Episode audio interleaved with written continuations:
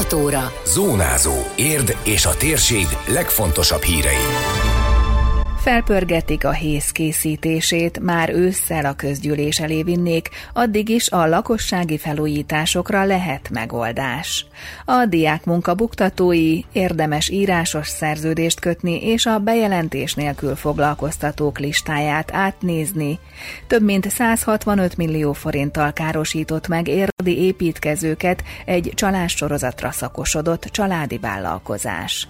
Köszöntöm Önöket, a Zónázó 2023 2023. július 5-i adását hallják. Ez a Zónázó, az Érdefem 113 hírmagazinja. A térség legfontosabb hírei Szabó Beátától. Szeretnék, ha minél rövidebb lenne a változtatási tilalom időszaka, már ősszel benyújtanák az érdi közgyűlés elé a helyi építési szabályzatot, ezért igyekeznek felgyorsítani a munkát. Erről a polgármesteri kabinet kommunikációs vezetője beszélt rádiónknak.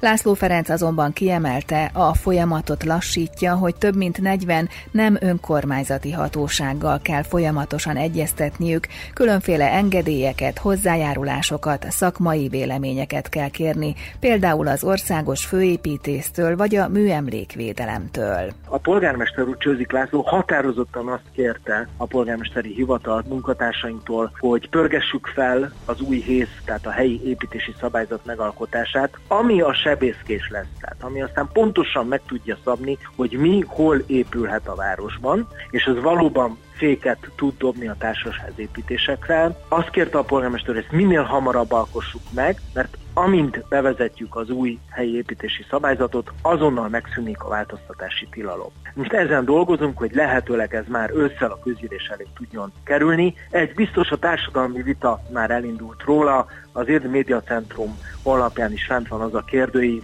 a lakosság ezzel kapcsolatban kitölthet, és természetesen majd a rendelet szövegéről is, ha elkészül, szintén lesz egy társadalmi vital, tehát folyamatosan megkérdezzük a lakosság véleményét.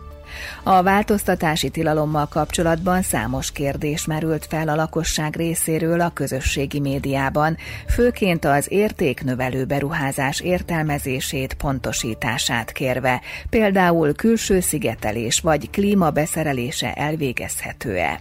A sajtófőnök aláhúzta, hogy az intézkedés célja a vállalkozói társasházépítések megfékezése, nem a lakossági felújítások ellehetetlenítése.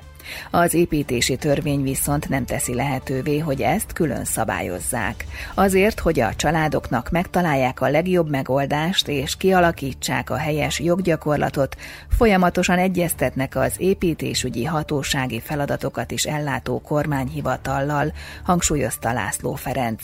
A felújítások nem engedély vagy bejelentés kötelesek, de a 15-éig tartó felkészülési időt érdemes kihasználni. Egy kerítés felújítás felújítás, egy klímatelepítés, egy szigetelés, egy ablakcsere mind olyan kategória, ami jogértelmezés kérdése. Tehát ez nem építkezés, nyilvánvalóan a változtatási tilalom az építkezéseket akarja megakadályozni. Ugye július 15-től lép hatályba ez a bizonyos tilalom, tehát a legjobb és a legbiztosabb megoldás az, ha van néhány tégla beszerezve, van festék beszerezve, és erről van egy számla, amit a tüzéptől hoznak, esetleg szerezem be klímafelszerelésével kapcsolatos alapanyagokat, ha van rá módja, kössön egy szerződést a kivitelezővel, vállalkozóval, vagy bármivel igazolni tudják, hogy az első lépéseket július 15 előtt megtették, tehát igazából eltervezett és elkezdett felújítási munkálatról van szó, és akkor biztosan semmilyen probléma nem merül fel. A lakossági kérdések között felmerült még a szerszámtároló, garázs vagy tetőtér beépítés is. Ezek végzése tilos ebben az átmeneti időszakban. Akinek további kérdése van, felteheti a főépítész kukac érd.hu e-mail címen, valamint további információkat talál az Érdmoston.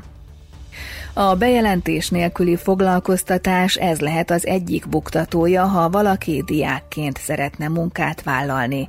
Ezért célszerű a megállapodás előtt ellenőrizni a leendő munkáltatót a NAV honlapján az adatbázisok rovatban. Itt megtalálható azoknak a cégeknek a listája, amelyek gyakran foglalkoztatnak be nem jelentett alkalmazottat.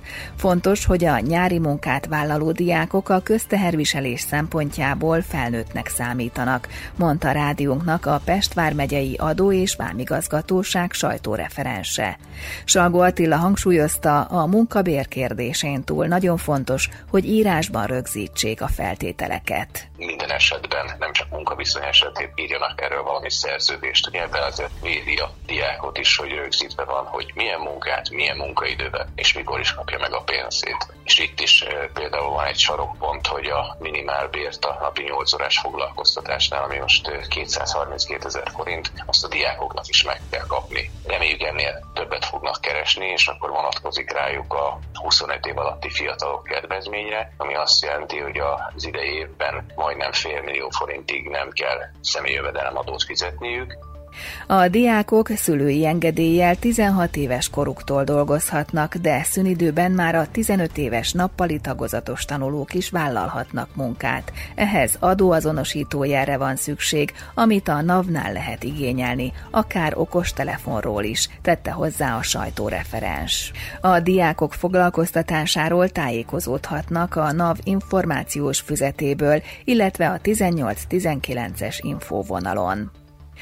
Otthonra vágytak, becsapták őket. Összesen több mint 165 millió forinttal károsított meg közel 25 embert egy csalás sorozatra szakosodott családi vállalkozás. 2017. június és 2019. november között érdi építési telkeken új családi házak megépítésére kötöttek több milliós szerződéseket építőipari vállalkozásként, azzal, hogy a kivitelezést rövid határidővel a piaci ár alatti összegért teljesítik. A nyomozás adatai szerint azonban ehhez a szakértelem, az anyagi háttér és a munkaeszközök is hiányoztak. A rendőrséghez sorra érkeztek a bejelentések 2019 tavaszától, a csalókat 2021 márciusában fogták el. A nyomozást most fejezték be az érdi rendőrök, derül ki a polisz.hu közleményéből. Ketten egy 54 éves tárnoki férfi és 30 éves biatorbágyi fia bűnügyi felügyeletben vannak. Utóbbi élettársa, valamint egy érdi építőipari vállalkozó és egy építész tervező is érintett az ügyben. A 165 milliós csalási ügyet vizsgáló főtörzs zászlós munkáját Pest vármegye rendőrfőkapitánya dicsérettel és jutalommal ismerte el. Időjárás.